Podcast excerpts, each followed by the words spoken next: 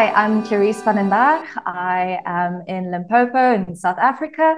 I'm here with Matt and Andrew in AgriWatchers. Hope you enjoy. See, that's probably I. We say this to everyone, apart from who was the last one? There was there was one that's uh, been terrible. Yeah, that was Zach. Wow. Zach Zach Whale was terrible, yeah. but yeah, every, yeah, every other person. he nearly done... he he nearly got through all of it, and then he fumbled right at the end. Yeah, but that was genuinely that was one of the best ones we've had. I think. Yeah. I think it was a clear. I practiced it, was, it, in the mirror multiple times.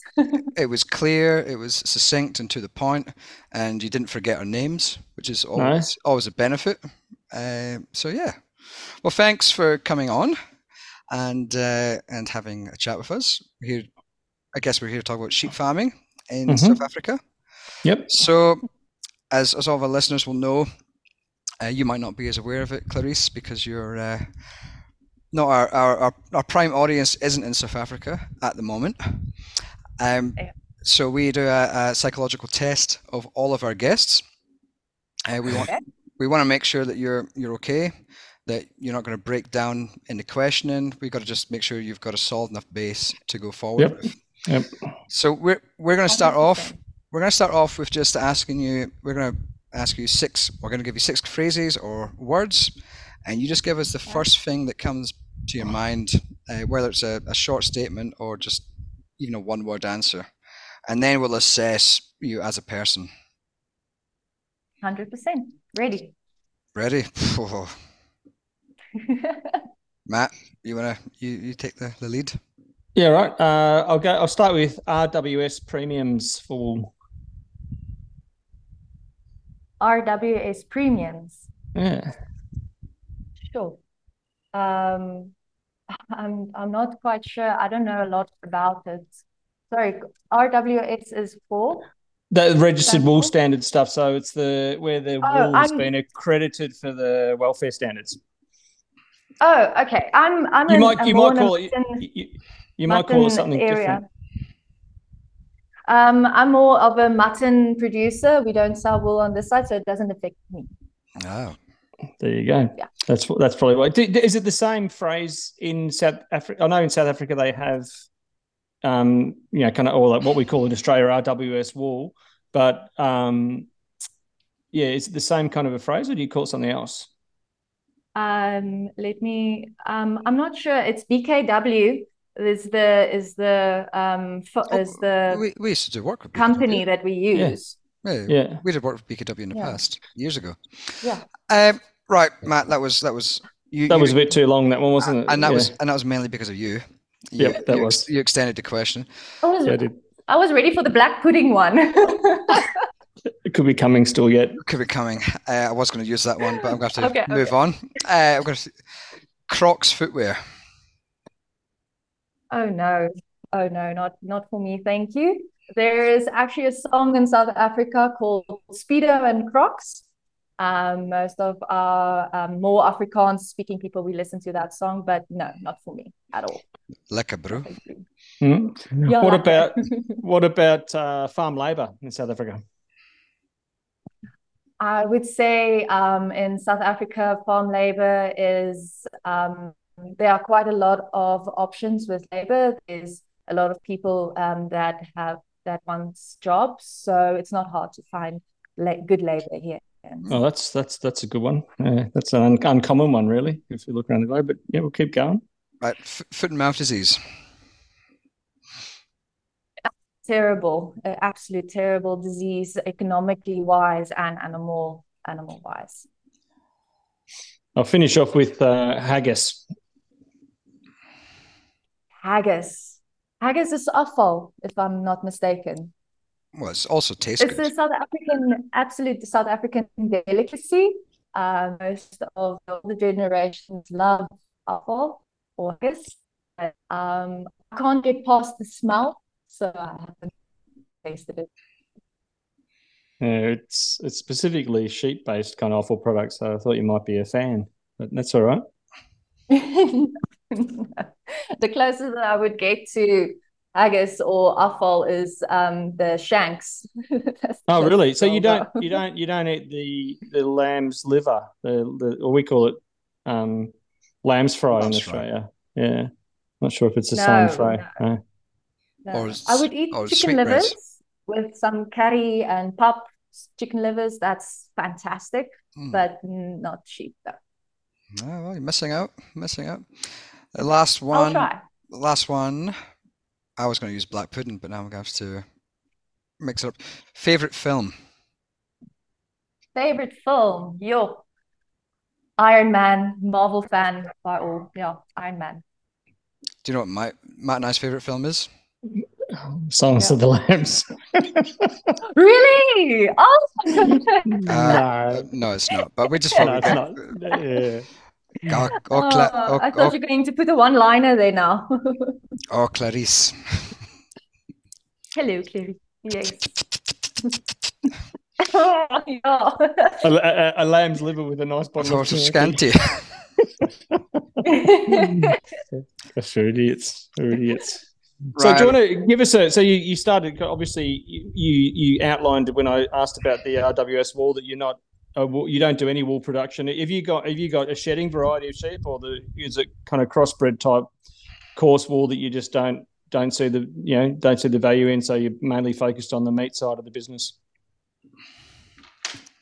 So basically, we use um, only the Dorper breed, um, and I breed them to shed um, especially in this area, which is more, uh, which is a hotter area and also a very um, wet area as well. So it's better for to use Dorpers than a merino or a wool type of sheep. And then also, um, I as, with the parasite sites here in Limpopo area, it's harder to work with wool sheep than it is with the mutton. The Dorper breed are more adapted to this environment than the merino. Yeah, so you're not having issues. That, sorry? You're not having issues then with your breeding, so you're trying to eliminate issues with things like fly strike and insect type issues. Mm. Um, so it's a clean, clean bodied sheep. Yes, yes, basically, yes. Where, where does the Dorper come from originally? The Dorper comes from um, uh, the breed itself has a very interesting story. So, in the First World War, um, they started crossing indigenous sheep with the British mutton breed rams. Um, okay. And due to the country, um, uh, due to the circumstances of the country, um, they have a surplus in mutton and, the, and a heavy decrease in lamb prices. Market moved more towards the export of mutton. So the breed um, is crossed from a Dorset horned ram and a blackhead Persian. Um, and that's yeah, that's basically how the Dorper started. And but over the past 60 years was South African, yeah. So it was back to it was developed in South Africa. Yes, yes, yes. It was um, it was crossed by the Department of Agriculture in South Africa. Hmm. Yeah. And, and, it, and now you, you kind of go down that pathway of a, a pretty much completely shedding variety. Yes, yes, I prefer that um, because the wool is um, not much worth. We usually don't share them at all because it will just cost us money not getting something for it. So we um, prefer the shedding um, gene. Yeah, yeah, that's and that's something we've. I mean, we've we've had. You've mentioned about the labour issues in South Africa not being as problematic, but in Australia, in in the sheep sector particularly, it is um, in a lot of areas. So there's been a bit of a move in the last probably five years, I'd say, Andrew, wouldn't it be that? Um, oh, at least, that, yeah, yeah, that there's been a, an uptake in those shedding varieties. you know, um, kind of Wiltshire type pole ones and Dorpers as well in the mix of uh, you know um, focusing in purely on the meat and not worrying at all about the wool, and particularly with crossbred wool pricing and and that kind of coarser wool pricing has been in the doldrums as well. That's kind of further encouraging the move towards shedding types. Um, so it's interesting to see um, you know that you're coming from that perspective. So do you want to tell us a bit a bit more about your farm in terms of the the numbers you're running and the operation you're doing there? You know what kind of an operation it is, um, you know, in terms of uh, you know, the size and, and, and what you do there? Yeah, um, I'll start with a, a, little bit of a history of myself. So I studied, um, I, I was born in Pretoria. I was a city girl. And then I started studying at the University of Pretoria. I'm an animal scientist. And then in my final year, I worked here at where I currently work now is Doornbold Voerkraal, and they employed me. Um, so at Doornbold, we have the largest section is the beef feedlot. Um, and with that section, I manage the starter camps. Uh, most of our cattle are imported from Namibia, our calves that we bring into the feedlot. And then some are gets get sent to the starter camps where I monitor them, treat them, feed them, make sure they grow exceptional uh, before they enter the feedlot. And then a smaller section of this company is then the sheep section, what um, which is also my um, which is also where I spend most of my time on. So there we have we started off in 2020 with 90 ewes, and then we grew in four years to 400 ewes. So we are also an intensive production system. Um, we use synchronization. Um, we have an eight month lambing um, period or uh, between lamb and breeding period. And with these four, with these 400 ewes, we um, we group them in 100 ewes per group. So we have then four groups. And in these four groups, they have their separate phases so that we have a continuous lambing production throughout the year. Oh, okay. So, the, so the yeah, so the, the, the, the like four effectively four groups of hundred are all at a different phase. Yes. Yes. Yeah. Yes. With the synchronization, it helps us that we can also breed them um, outside of season, um, yep. and we still get good, good results and you mentioned you mentioned the, the, the phrase starter camp for some of those. So I think it was in relation to the cattle there. So that would be the mm. equivalent of like young cattle that are pre pre feedlot age are out on pasture, presumably, and and and just finished weaning and all that kind of stuff. So it's that preliminary stage before you put them in to a feedlot. Are you doing the same thing with the with the sheep? Are you having them in a kind of pasture based environment and then they go into a feedlot for finishing? Is that how it works?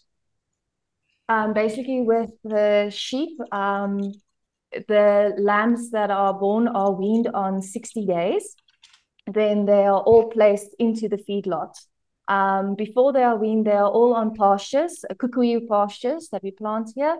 It is we have eight um, eight um, uh, camps of one and a half hectare each that we uh, rotate the sheep. Like on. rotate, yep. yep. Um, yeah, so we have the rotation. Um, so when we we also provide them with creep creep feed um, to help them adjust when we take them to feedlot on 60 days. Mm-hmm. Then so, in the feedlot, we we feed them the grower ration immediately. And then after 30 days, we feed the finisher ration and then they take for slaughter. So that ration's being prepared offsite at like a mill or something and then coming in with the designated kind of supplements in it already, or is it, are you mixing the ration on site? The used rations we mix here on on the feedlot, but the um, feedlot rations we get pellets that we yep. Get from NutriFeeds. Okay. So is is that situation is like a lamb and, and mutton feedlot, is that unusual in South Africa? It is a it's a growing um, industry here in South Africa. Um, with the um, with the pastures that is starting to grow lesser and lesser and lesser, and to um, decrease the um, uh, uh, sorry, my English just went now. I'm actually Afrikaans, so my English just went now. Um, well, we can we just speak in Afrikaans. We can speak in Afrikaans. It'd be easier, one and Andrew? Lekker. Yeah. Um, so basically, it's a it's definitely an increased industry. Um, more and more farmers see the value of feedlot animals or feedlot lambs. Um, they have better carcasses, and also there's a lot of studies being done on um, um, providing Zilmax to the land, so that we have a bigger carcass with less fat, especially in the Dorper side of breed, um, because they um, I I produce a 25 kilogram carcass weight dorper.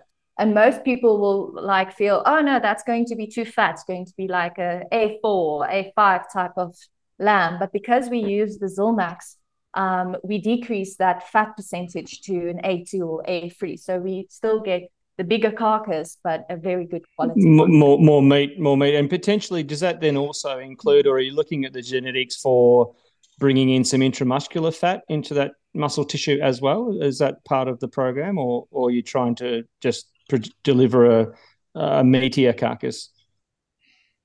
Um, no, I don't. Um, no, we don't, we don't. We are not looking into that type of um, intramuscular. We we are more just standard carcasses. Yeah. But, but um, not but not with not with the not with the big fat coverage. You don't want to have a product an end no. product that's too fatty.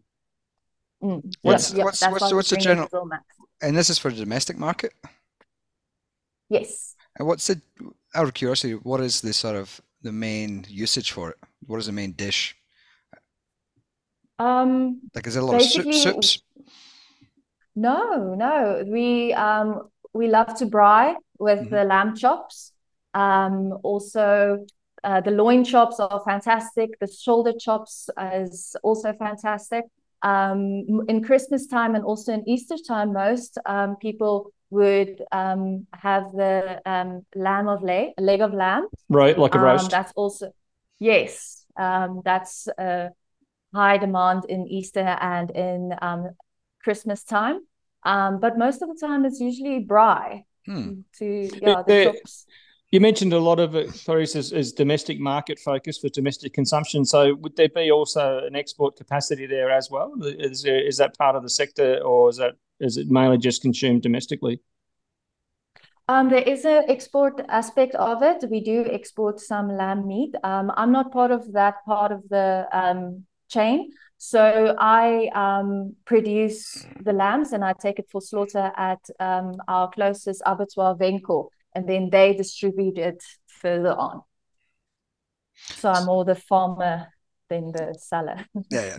In, ter- in terms of you, you mentioned like we, foot and mouth disease was a big concern for Australian farmers for the last pretty much the last year, and mm. uh, South Africa's we haven't actually had a case of foot and mouth disease, but it's been nearby. And mm. but South Africa has had a couple of cases or a couple of outbreaks mm. in recent years. It's quite obviously it's quite all common. Well, it was actually for, one not that not that long ago, wasn't there? It was one. Was it earlier in the year or late last year? I thought there was one. 2020 and 2021 there yep. was um, an outbreak yeah but it's quite endemic throughout parts of africa like kenya i'm pretty sure is endemic with foot and mouth disease and probably other countries yeah. how, how, do you guys deal with yeah. it so um, we have a vet here. He is it's Dr. Sean Morris. He is usually the guy that um, helps with everything, and if there's a case, he comes out and um, and tries to conceal that section. So we have a lot of vets uh, working on on um, that section, and also the government, um, because this is a government um, disease.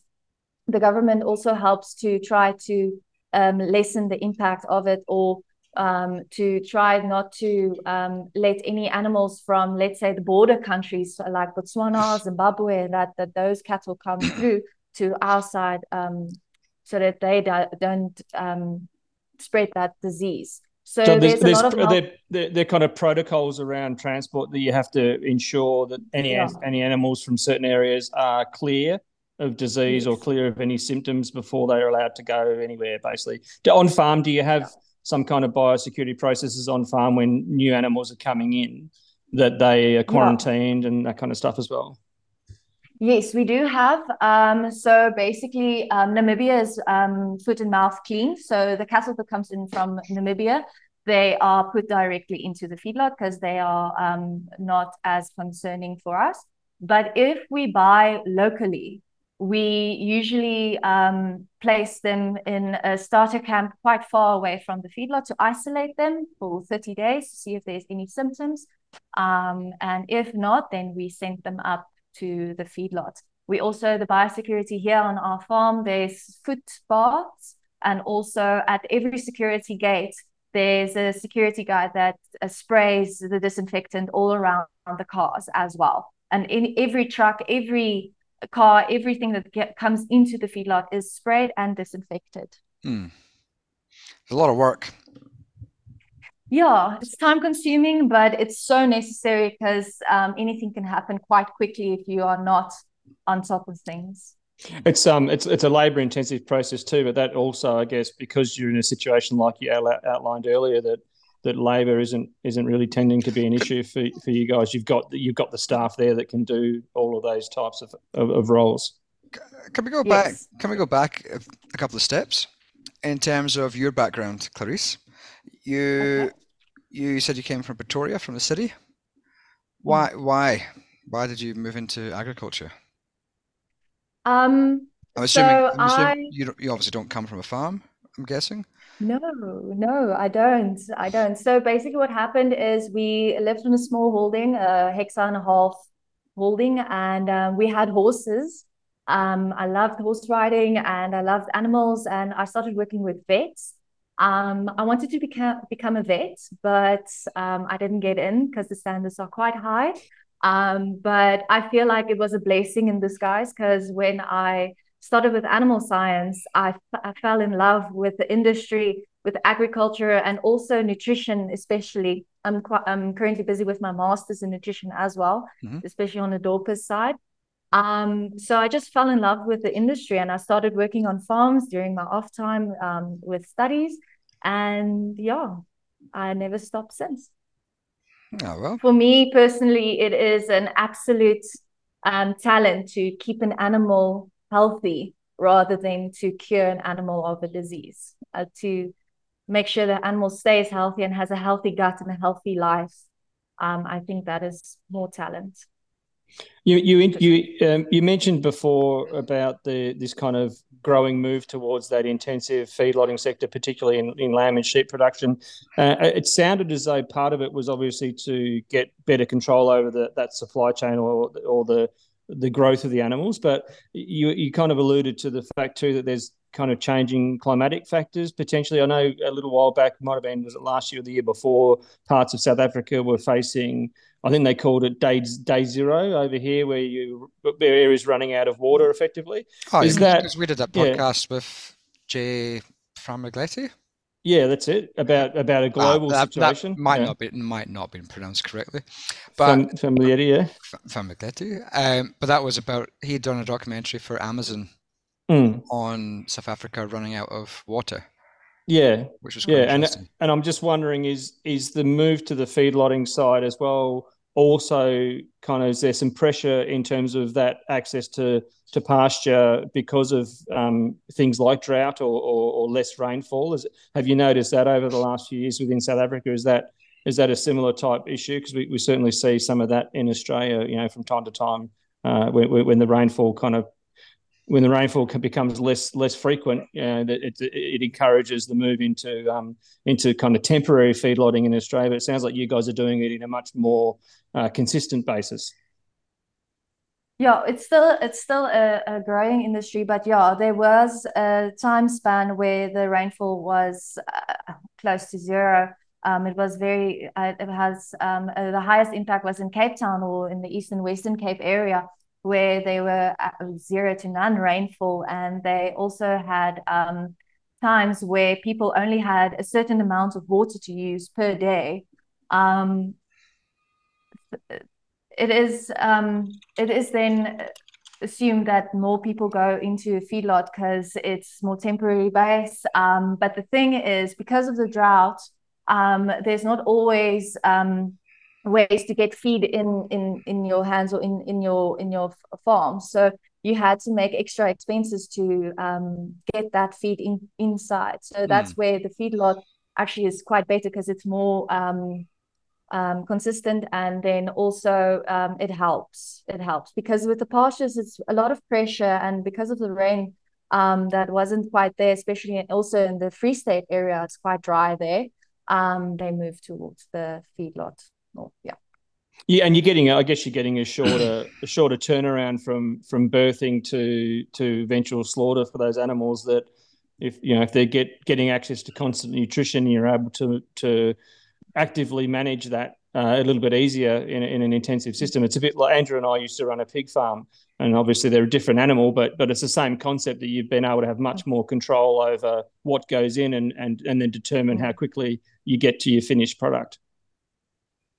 Yeah, we are quite blessed. Um, on this side, we have um, we have still have rain. It's not that dry on this side, but in wintertime we um, do get more dry for obvious reasons. Um, but for us with the kikuyu that we planted and then we also have a river flowing um, across our um, farm so it, that also helped for irrigation and mm. water usage um, and then also we get our um, our feed that we mix from close by also from botswana and, and um, zam uh, zim and zam we also get our chop um, there so we are quite in a in a very nice spot to have a feedlot to actually mix everything because mm. we hmm. are we have a lot of um, people around us that can provide us with those materials. So interesting to say people because that's probably a good segue.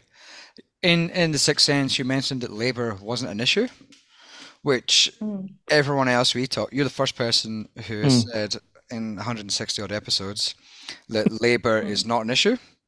So, hmm. why is labor not an issue in South Africa? Um, oh, I just need to get the word. Um, so basically, there's a lot of people that is unemployed, and um, our unemployment percentage is quite high. So there's a lot of people here that really, really, really wants the wants a job. The um, so getting labor is not the issue, but training them mm. and guiding them and um, to get them to the stand that you want them to be, that is sometimes an issue. It is absolutely possible and doable if you have the time and mm. the patience and the energy to teach someone to do that. Um, especially on my sheep, sheep section, I only have four uh, laborers working for me. Um, they are absolutely fantastic. I've been teaching them since I got here in 2020 because they didn't know a sheep head between the sheep head or the sheep bum. So I had to teach them everything feeding, hoof trimming. And I must say, I'm more in a super, supervised position now than I was in 2020. So with South Africa, to get good quality labor, um, you have to be patient and, and um, yeah but i think in all industries um, everyone should be patient with the new newcomer.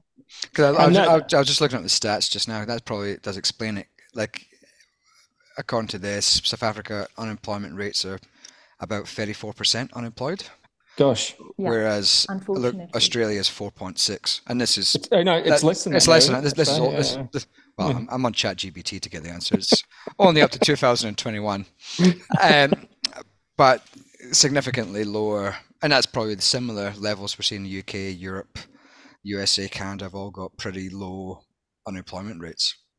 Is there um is there so you mentioned and the access to labour is there, but it, it, it, primarily comes in as, as unskilled labour or people that don't really know what they're doing on a, on a farming and a sheep farming sense. But are there also is that training then that's done? Is it all done internally on farm, or are there abilities to have you know kind of people going to some form of uh, you know tertiary schooling or something to or, or, or, an agricultural college to to pick up those skills, or is it pretty much you've got to do it uh, in house? It is more in house um, than sending them to colleges or to schools to teach them. Um, the thing is, is that most of the laborers only have up until uh, grade 10, grade 12, and then afterwards they um, just go into the world. So um, there is an option with our laborers. We do send them for training, um, to training camps also to to um, to teach them better and to better them. Um, so there is options like that, but only a small amount of people actually go to universities or colleges, mm. and which is quite sad because um, our um, to go and study it's quite expensive and not all people of south africa can are able to um, to pay for for a tertiary degree or diploma or what. So then they start working. But i am pro education i must say. Uh, presumably then given given the numbers of unemployed and the and the, the fact that they're coming in initially unskilled I, I presume then costs of labor from a South African perspective are, are reasonably low uh, compared to say countries like Australia where where we're struggling and, and, and obviously the you know the, the rates to get people in uh, even if they are coming in skilled you, are paying significant kind of costs for? Hmm. Yeah, it is. It is less expensive in South Africa than in other countries. Yes, um, because what, they are unskilled. Yeah. What What would you? So what, what, would an, what would be an hourly wage roughly for a farm labourer? And um, like a, a daily for a daily, it would be two hundred and twenty rand per day, or let's say two. Rand. Yeah. Two, I think two, trying to think Aussie rand's about a dollar uh, at seven seven dollars. I think eight, one one. Eight, so eighteen Aussie dollars. Yeah, yeah. So, a day. Yeah, a day. Yeah, yeah, yeah. yeah. So to put oh, there'll be yeah. there'll be some farmers here going going green at those. well, to put it in perspective, what you should is, come and collect us this side. well, the av- the average uh, was it 18 dollars a day for farm labor. Mm. The average wage would probably be closer to thirty dollars per hour. Yeah, in yeah in Australia. Yeah, in Australia. Yeah. But for the same yeah. for the same probably skill level. Uh maybe slightly less. If you're talking award wage here to be I'm thinking of the pig no, farm workers. No one no one pays award. well, yeah, you'd like to though if you could. Yeah, there's no chance you yeah. can. No, so, so so Clarice just like the award rate is like the minimum wage that people can pay for certain industries. Yeah. And I think in pigs it's twenty three dollars an hour. Something like that, twenty four dollars an hour. Yeah. So even but, still, that's but you can't get you can't get physically get staff that will work for twenty four dollars an hour. So nah, no chance. Pay yeah. them incentive. Yeah. Give them a car or whatever.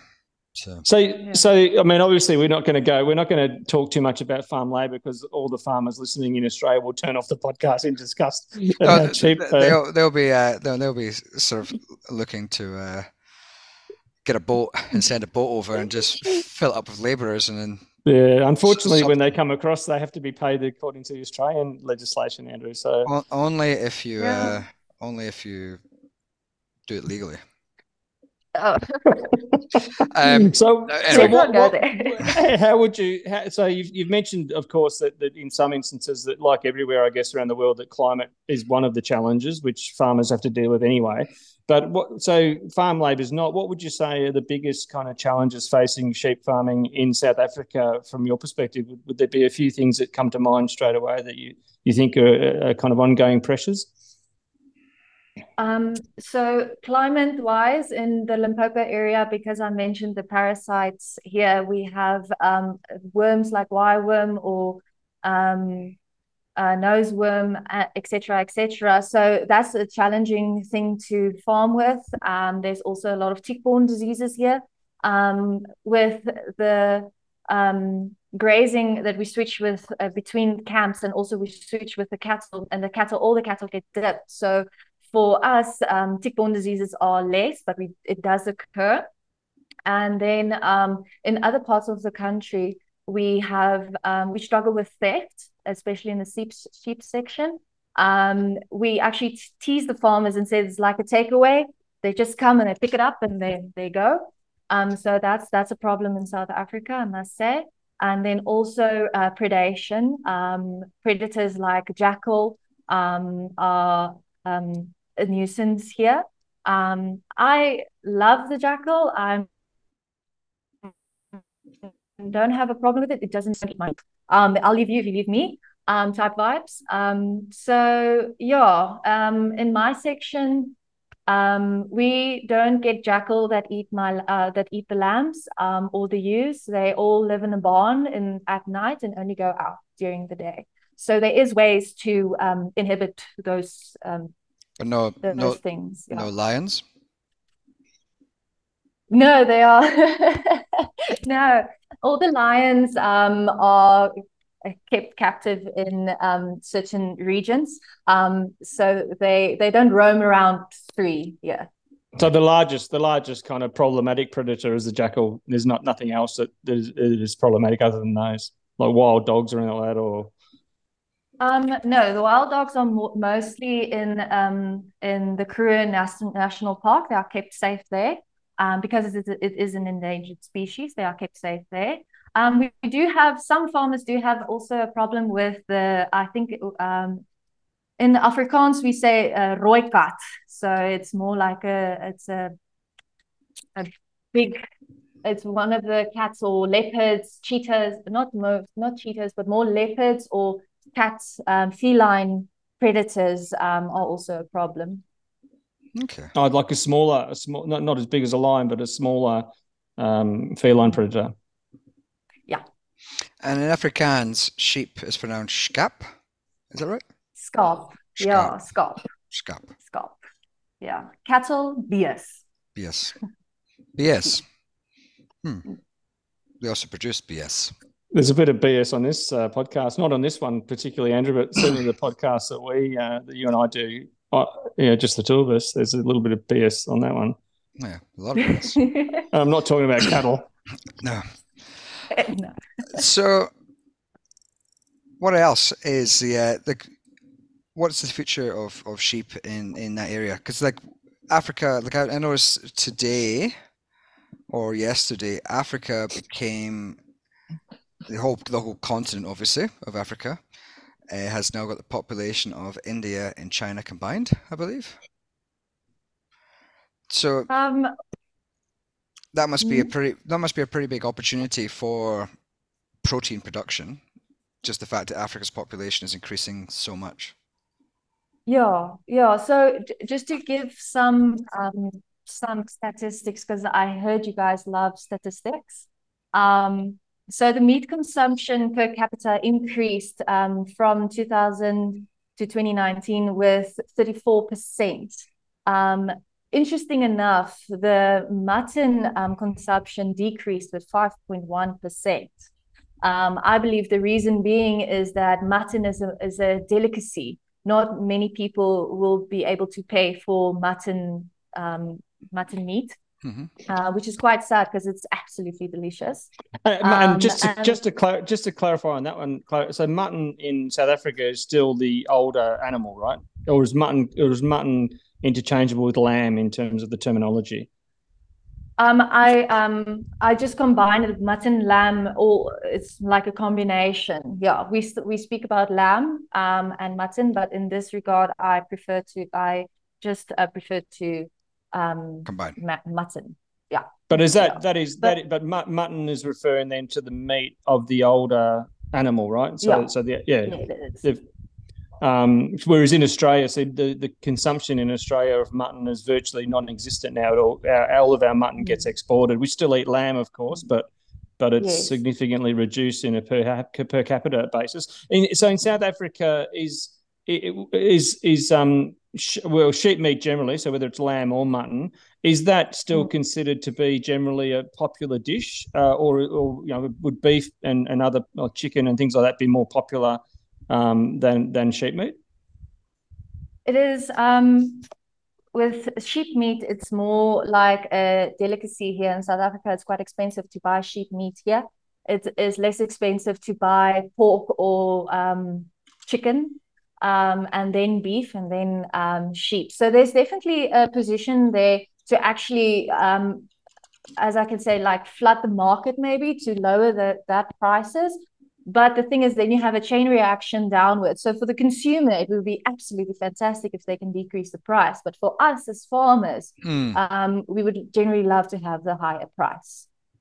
Yeah, yeah. What, what you need to do is reduce the unemployment rate so that people are earning Mm. more and they've Mm. got a larger sort of uh, spending power. Disposable income, disposable And income. because that's that's what we see in Yeah. places like Indonesia, uh, as GDP per capita increases, Mm. the the meat consumption tends to rise. That's right, Matt, isn't it? hmm Absolutely, That's that's, absolutely. that's shared Yeah. the whole world, really, until Mm. it until it hits a point where it starts to actually decrease, like in the West. Mm. Mm. Hmm. You, you, you interest, met, for, sorry, for Yeah. interest sakes, there is 8,000 commercial farmers here in South Africa currently and 5 point, uh, 5,800 communal farmers. Um, communal farmers meaning they are shared by the community um, more, yeah. is that within? we Is that is that within all farming or livestock farming or just just specifically sheep farming? specifically sheep farming. Okay, right, yeah. Mm. Hmm. Um, and, and would they be like the size you mentioned in terms of the the number of livestock? Would they would those communal farms are they potentially smaller, running smaller number of head, or would they be bigger? Like, is there, is there any particular type of atypical communal farm versus the commercial farm? the communal farmer would be much much smaller. It would be like yeah. a small group of of um, ewes or rams, and they are um, not um, breeding material, if I can say that. But more the commercial farmers, um, there's a, some farmers that have more than 5,000 ewes, or there are big, big farmers here in South Africa. Um, and then you get the big ones from 5,000, and then you get me from four, 400. So, but then you're, yeah, you, a, where, where you are is, is potentially more like it's a more cattle focused business and the and the sheep mm. side of the business is the is the you know other side but it's a smaller subset. Whereas some of those yeah. bigger 5000 head of sheep uh, commercial farms would, would would they be specialist sheep farms then and not necessarily doing cattle?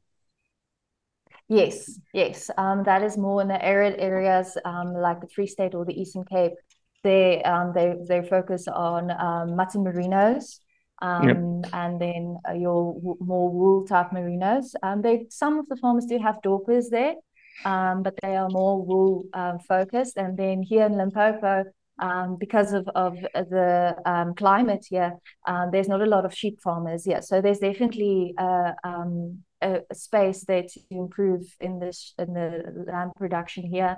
Um, I spoke to the abattoir the other day, and they say that they still um, import their sheep from of their lamb from carcasses from Pretoria, Cavalier, and other abattoir just to um, get to the demand that they have here in the Limpopo area.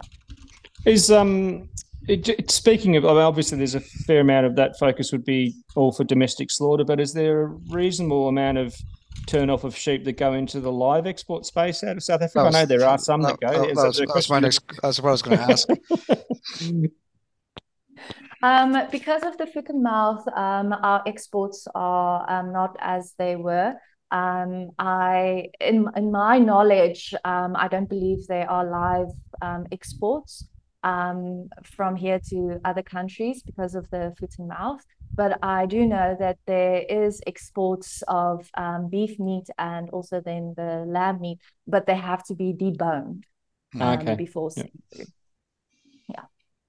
Hmm, which is similar to pork in Australia. With yeah, with um, you can't import you, boned meat into Australia yeah, if it's got a bone in pork in Australia, it's Australian Australian, um, raised animal. If it's got a bone, it's one of our. It's own. one of our own. That's um, Margot Andre's famous phrase. There you go. All right, no, that's that's um that's interesting to see. But but I mean, presumably with that live export space, you're saying it's the it's the disease kind of restrictions that are that have caused the decline in the industry to a degree in terms of volumes of of live X going out. Yeah, unfortunately, unfortunately, the disease had that effect. So how did how did then what did that make an impact for the for the farmers of, of say you know those those animals that were previously reliant on live export as part of their uh, turn off strategy you know in their business? Did did they just have to you know was there was there an impact on those? Do you know did they have too much uh, you know being turned off domestically or did it was able to be absorbed fairly readily into the local market as as as kind of um, you know processed product yeah, they most definitely had, and um, that definitely influenced their um, exports. Um, so less and less exports are being done because it's quite expensive to debone meat. So there is still people that do it, and that's great for them. But most of the meat are then um, are then um, sorted out through in the domestic usage more. Yeah. Hmm. Right. Oh, well, I think Matt, we'll probably have to cut it up then. Yeah, no, we otherwise we're going a bit too long, but it's been an interesting chat. So, oh, thank you. So thanks very much for coming on. And I want to just confirm that Tot siens, is that correct? Tot siens. Yeah, Tot siens. Yeah. What's that one? Are you yes. practicing your Afrikaans, Andrew? Yeah, I practice my Afrikaans. I'm, yeah, the I'm, best, a, I'm a the... cultured person. Yeah, the best. Um, I think the one the one sentence that you guys will definitely remember is um, to say thank you in Afrikaans. It sounds like buy a donkey. So buy a donkey. Thank you so much for having me here. is that really how you say it? Buy a donkey, and that's thank you so thank you. Is oh, it like like because yeah. that would be like Dutch for donk danke or German yeah, danke. Yeah, buy yeah. a donkey. Okay. Buy a donkey. Okay, that's good to know. I'm gonna.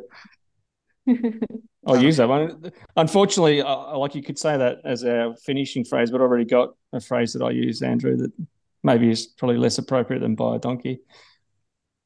Yep. It's um, it's um. Thanks for coming on to the uh, podcast, Clarissa, and see you when you got nothing on. And uh, cheerio. Oh, thank you so much for having me. Uh, thank you. Tot siens. Tot siens. Have a donkey. Buy a donkey. Here we go.